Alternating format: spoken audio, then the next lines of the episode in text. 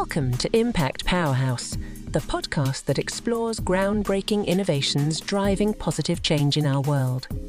In today's episode, we delve into an enlightening article titled SER Pioneering Solar Power as a Service in Indonesia with a Leasing Model, written by Putu Agung Waja Putera and published on October 27, 2020, on the Compass List website.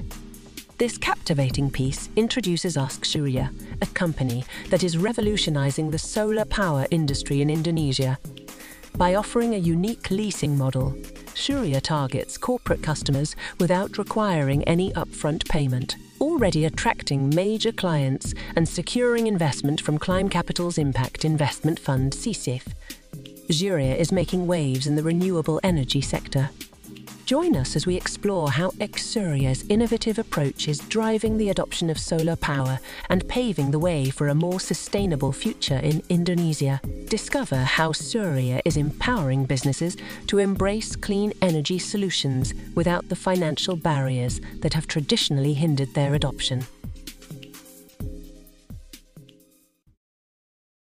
Unlike typical solar panel vendors that sell and install solar power systems, Indonesian startup Xurya offers solar power to corporate clients as hardware as a service via a leasing model. No down payment is needed, allowing companies to install solar panels with no upfront cost.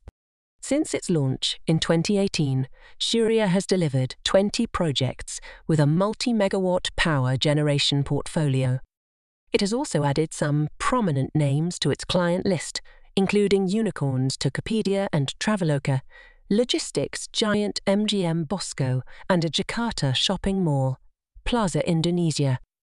According to Xurya's director of technology and co founder, Edwin Wijanarko, clients cut 15 to 20% off their electricity bills after adding its solar panels to their roofs feedback has been very positive, and about 30% of projects are from client referrals.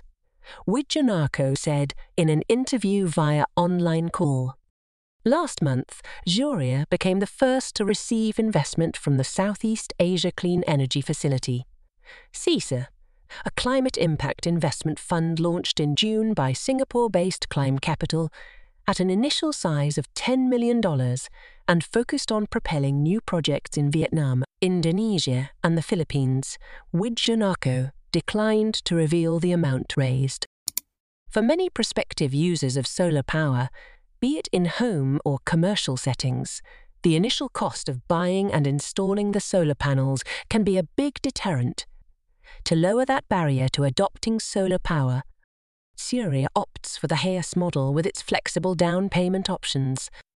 Its end to end service model includes the full range of services, from initial consultations and surveys to installation, operation, and maintenance, as well as equipment replacement during the lease period. Clients can opt for no down payment or a flexible down payment. They can also opt to buy the system outright during the lease period. During the consultation phase, Xurya provides a projection on how much savings the solar power system can provide, based on factors like local weather and climate, as well as system wear and tear. This projection, along with the client's choice of down payment, is used to determine lease payment whenever the system fails to perform at the projected level, due to cloudy skies or technical errors, for example, and generates lower than expected power the lease payments will correspondingly fall. A client's net savings during the lease period depend on several factors, including how much electricity used. Smaller commercial buildings, for example, stand to save more than factories and warehouses with 24. 7 operations. One client operates an office building that's open from 7am to 6pm, so electricity is used only when the solar panels are generating power.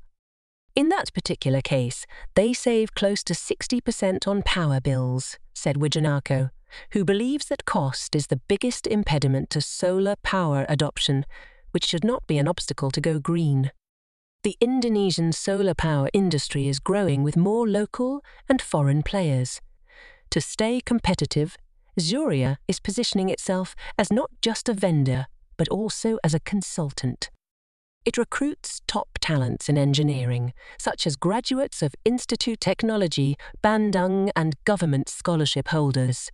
Half of our team members are engineering graduates.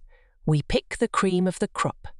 Internally, we share knowledge and allocate time for personal development, said Wijanarko. The company is also building up a strong understanding of the regulations and local consumer preferences. Indonesian customers place great importance on after sales service, he added.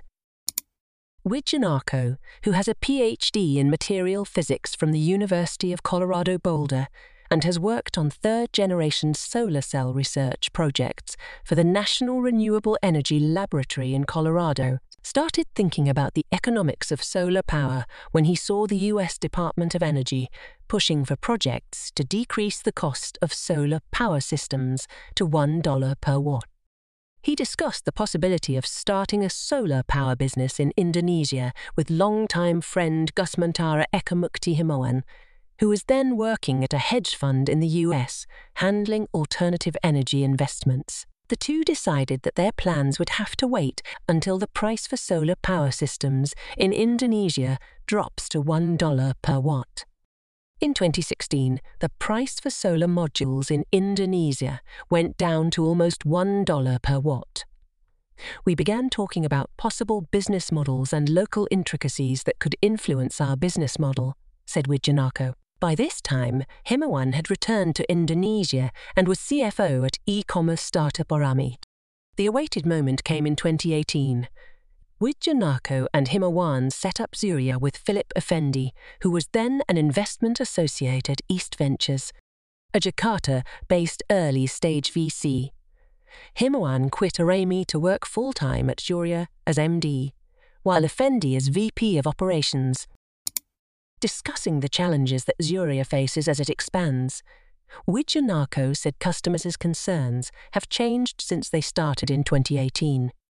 At that time, prospective clients were mostly worried about the lack of clear regulations regarding solar power. That is no longer the case for commercial users of solar energy these days, he noted.